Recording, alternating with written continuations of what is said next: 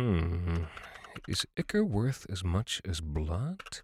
Can you write off a cursed goblet? Does an eight like a dog count as a child if you feed it breast milk? Hmm. That's right. It's tax season once again.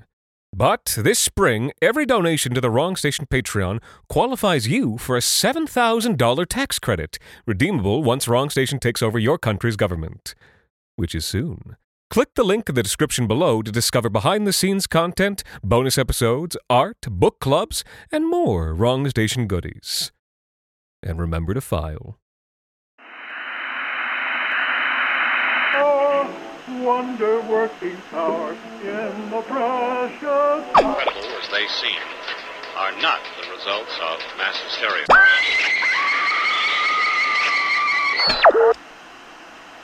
You may wish to adjust the dial. You are currently tuned into the wrong station.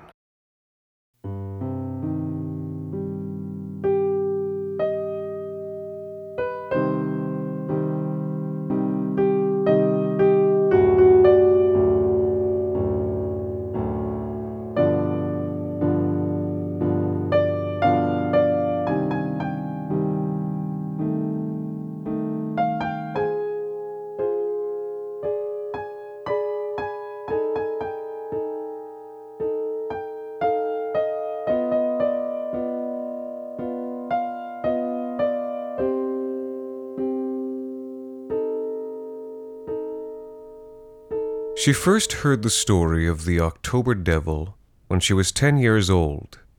It was the week before Halloween, the anniversary of her uncle's death in the accident, and a gray wind chuckled in the dry husks of the Faustberg corn maze.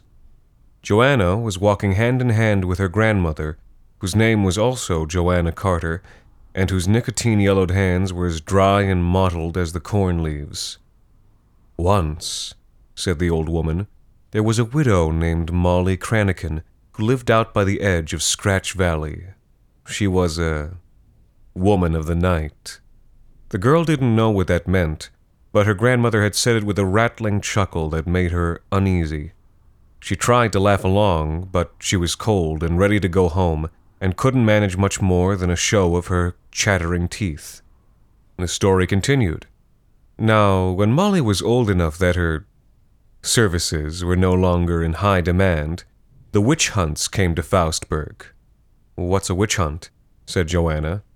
Her grandmother laughed and leaned close.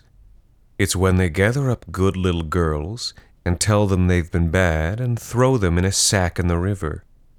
Joanna went gray. But that's not fair, she whispered.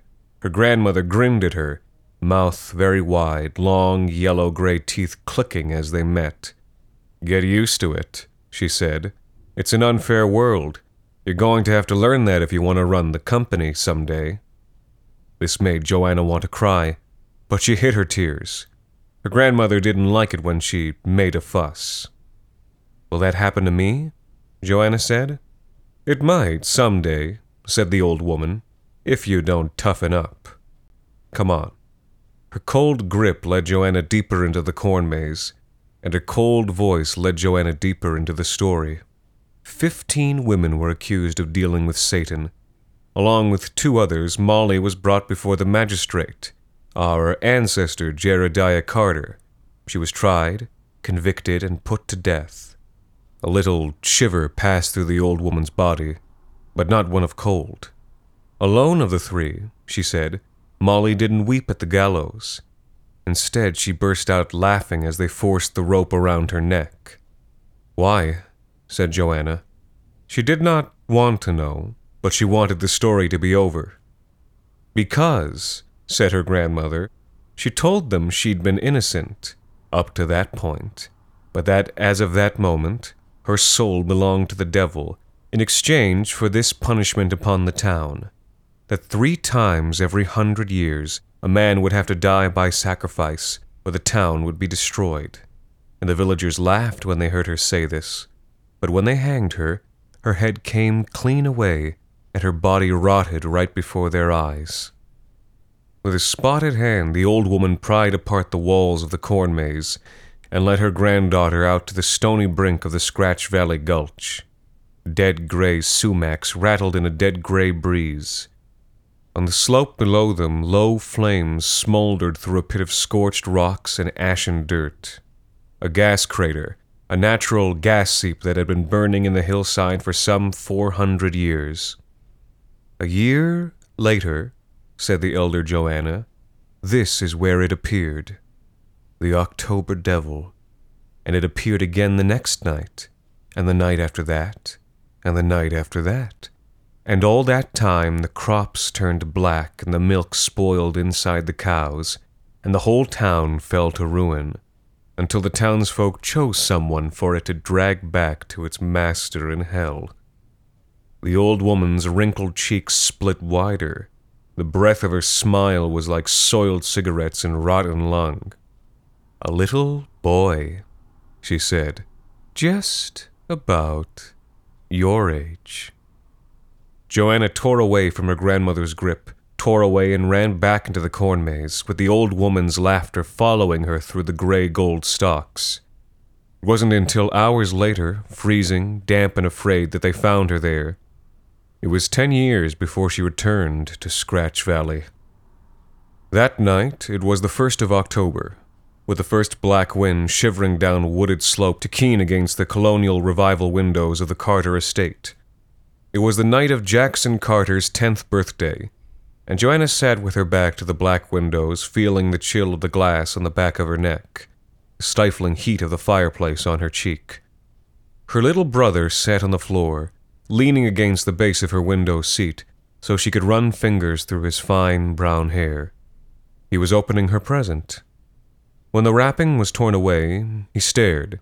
He measured its weight with his hands, and when he realized what was inside, his fingers tightened. Thank you, Joanna, he whispered. The gift was a bright box. It claimed to contain the latest electronic bauble, yet it weighed more than it should have. Inside that box, a book was hidden. Green grass grew on its cover. It was their book. It spoke a secret kept between them, a secret that she kept for him. Jackson? Their father's voice rang from the next room, and the boy quickly stuffed the parcel back into its paper. Chuck Carter entered, carrying two glasses of scotch in an envelope. He took after his mother, the elder Joanna, he had silver hair and eyes the color of October water. Are you ready for your gift, son? Joanna felt her brother tense as he nodded.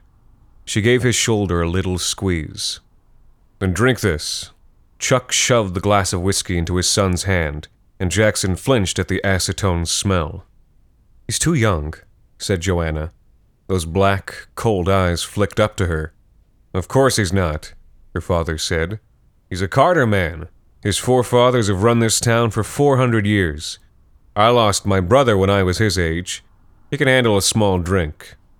You'll make him sick, said Joanna, returning the stare. She took after her father. She knew how to make her eyes as black and cold as his. The moment stretched out. A dangerous silence broken only by Jackson's stifled cough as he forced himself to swallow some of the strong drink. And then Joanna's father smiled, his long, yellow gray smoker's teeth coming together with a click. Well, he'll have to toughen up, he said, if he wants to run the company some day. Joanna felt the blood leave her face. The muscles tightened in her jaw, and she shoved herself to her feet, clipping her brother's head with a knee as she rose. You changed the will? she said, staring up into her father's face. Now that Jackson's coming of age, he said, brandishing the envelope. It only seemed right. I'm the firstborn, Joanna said. Left unspoken were the words, and I'm the one that takes after you. Carter's lipless mouth twisted to one side. You're a girl, Joe, he said. The company is a place for a Carter man. She shoved past him and stood for a moment in the front hall, shaking with anger and digging long nails into the palm of her hand. Come back, Joe, he called. Don't make a fuss. You're acting like your mother. She flung open the front door and walked out of the house without putting on a coat.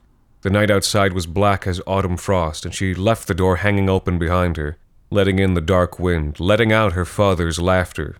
She ripped open the black door of her Escalade and slammed it shut behind her, gripping the steering wheel with white, sharp fingers.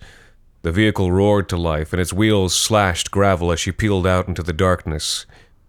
She drove without a destination, winding down the empty forest roads above Faustberg, outdriving her headlights, unable to hear anything but her crashing heart.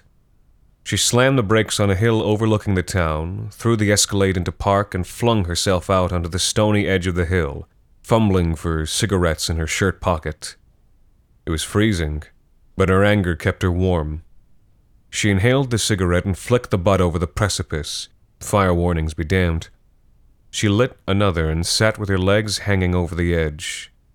The rage that filled her chest was burning down to something hard and bitter cold. It no longer kept her warm, but she found that she didn't mind the frost. Hmm.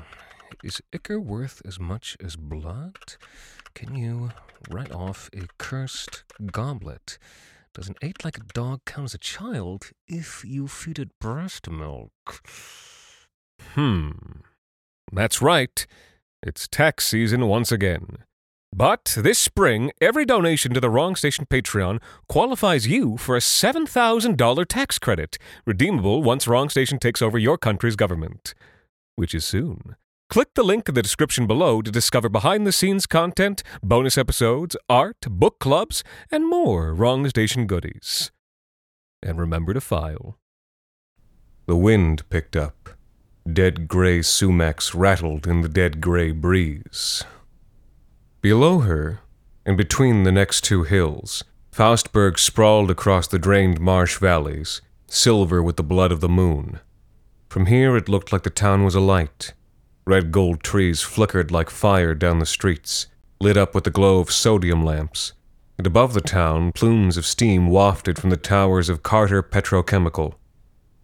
She realized she was staring down the barrel of Scratch Valley. She was on a promontory above the corn maze. A short but fatal tumble underneath her feet, the night was splintered by the gold glow of the gas crater. She stood, brushing dirt and cigarette ash from her jeans, and turned to go.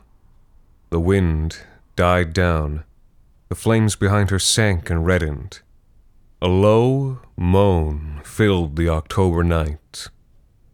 She froze. The sound produced contradictory feelings within her, sickening, arousing.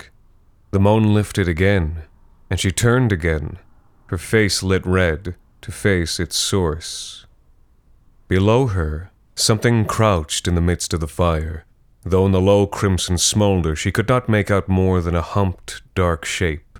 Then the wind lifted again, and fresh oxygen made the flames leap with scarlet gold, and in the glowing pit she saw something like a mix between a goat, a cockroach, and a man, all lacquered in waxy black brown chitin, with curling ribbed horns and long, twitching antennae.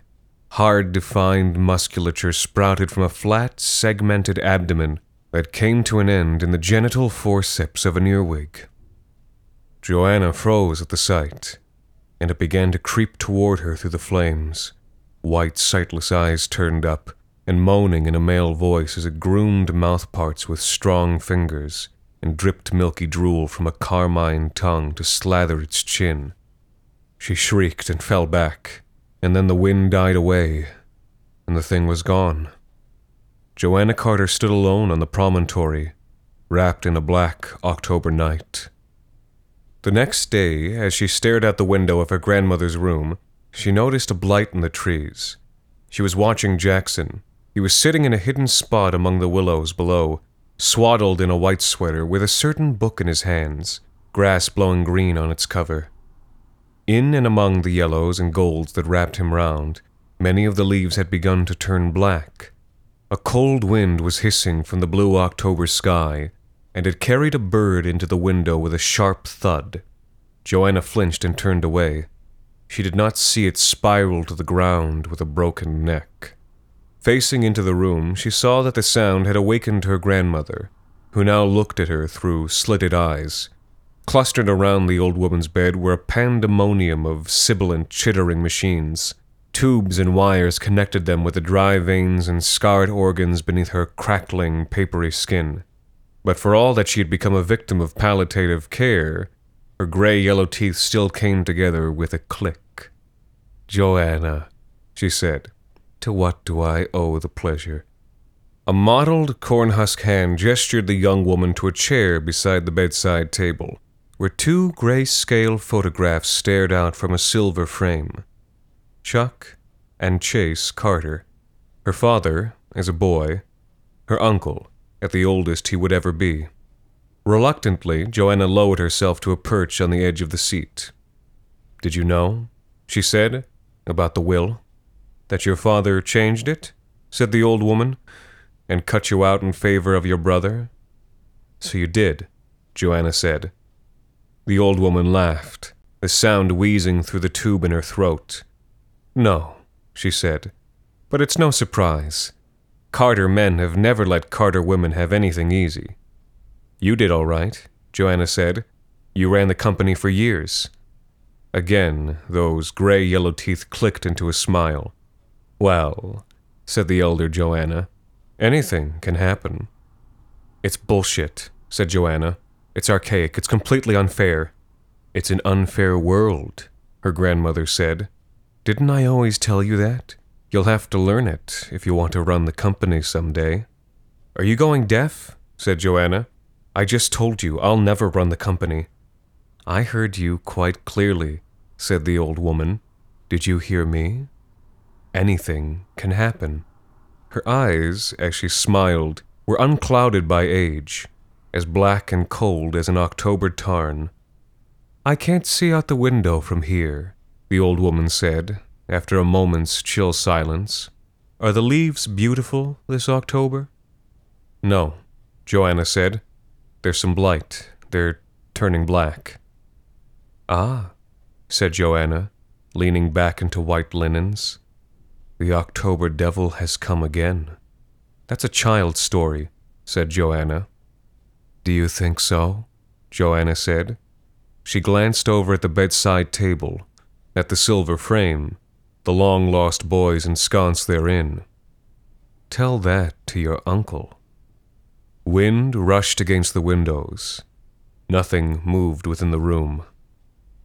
You're going to have to toughen up, Joanna said. When night came again, spreading like ink through the gold and drying leaves of Faustberg, it found Joanna sitting once more behind the black wheel of the Escalade, gripping it with white, sharp fingers. Down the barrel of Scratch Valley, the town no longer looked like it was aflame. A veil of smoke had wrapped it like a distant gauze, a fire at the petrochemicals plant. Even from here, you could smell the bitter burning plastic and where the distant streetlights still shone through, they wavered beneath not golden leaves, but clouds of black foliage. The blight had spread fast. She closed her eyes. The radio was on. A four point drop for Carter Industries today after news of a major fire at the Faustberg plant. She flicked it off. A small sound drew her attention to the rear view mirror. Jackson shifted in the back seat under his blanket, groaning as he woke. What time is it? he mumbled. Just after eight, she said. You had a good nap. Hmm, he said. I don't remember going to sleep. Where are we? Just at a lookout over the town. We were going to see if we could spot how bad the damage from the fire was, remember? He shifted again, rubbing sleep from his eyes. No, he said. I feel really sleepy, Joanna. Am I sick? She unlocked the doors. Come on, she said. The night air will do you good. She climbed out of the driver's seat and caught him as he stumbled out of the back. Her jacket made a crinkling noise as he fell against her. There was a Ziploc bag balled up in her pocket, with traces of white residue in its corners. She was surprised how light he was. He felt like a bird. Even with his pulse so slowed, she could feel the heart beating behind his ribs. Up we get, she said. Let's take a look at the view. She half carried him to the stony brink of Scratch Valley Gulch. Dead black sumacs rattled in a dead black breeze. The town lay spread before them, like a smashed pumpkin rotting on the sidewalk. It's our town, you know, she said. Faustberg. It belongs to the Carters. It has for 400 years. Hmm, he said. His head was rolling, and she put an arm around his shoulders to support it. In the stiff, cold wind, the tear streaks on her cheek were freezing. We can't let the town die, she said, because Carter Industries is the town, and the town is Carter Industries. Town? he said. Die? Jackson, she said.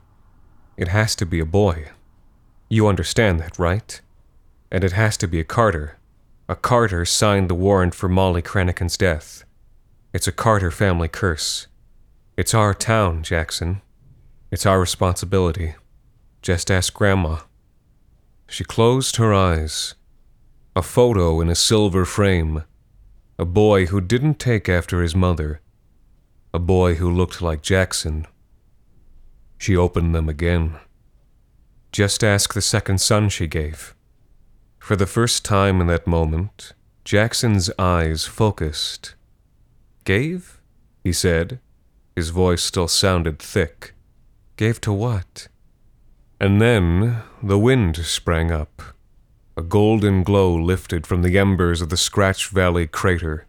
Something shifted in the flames. Something dark with spreading horns, with a deep voice that panted over rattling, segmented plate. Was it her imagination? Was it larger than it had been the night before? Were there other eyes that watched her from the flames? In judgment? She looked down at her brother in that vile light. He was shivering from the cold or fear. She reached and ran a hand through his light, soft hair, parting it to the side. Joanna? he said.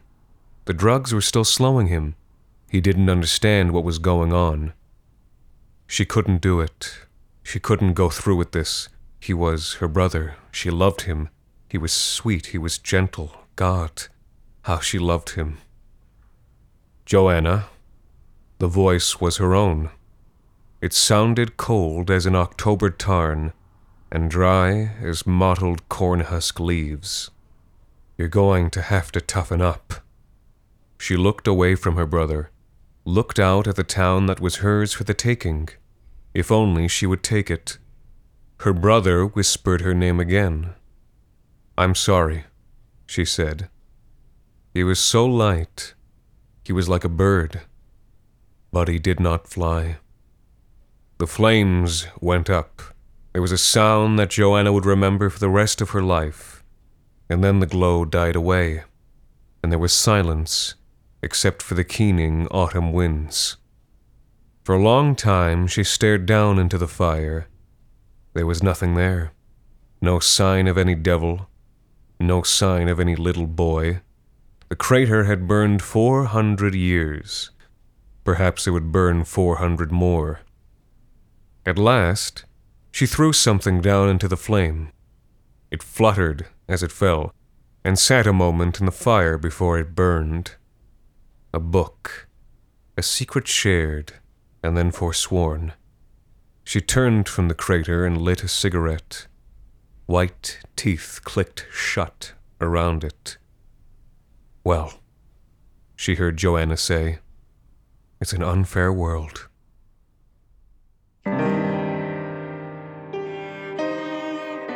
The Wrong Station is made possible by the generous support of our listeners on Patreon. Consider visiting today at patreon.com slash the wrong station. You can also support us by leaving a rating and review on iTunes or wherever it is that you listen to The Wrong Station. This week's episode, October Devil, was written by Alexander Saxton and performed by Anthony Botello. The Wrong Station is co-produced by Alexander Saxton, Anthony Botello, and Jacob Duarte Spiel, with music composed and performed on the piano by Ilan Citrin and arranged for the viola and performed by Viola Schmid. You can subscribe to The Wrong Station on iTunes, Google Play Music, Spotify, and any other of your favorite podcast services. You can follow The Wrong Station on Facebook, Twitter, and Instagram, and email us at thewrongstation at gmail.com. You can also follow The Wrong Station creative team on Twitter at AEW Saxton, AJV Botello, and Jacob BRDS. And until next time, thank you for listening.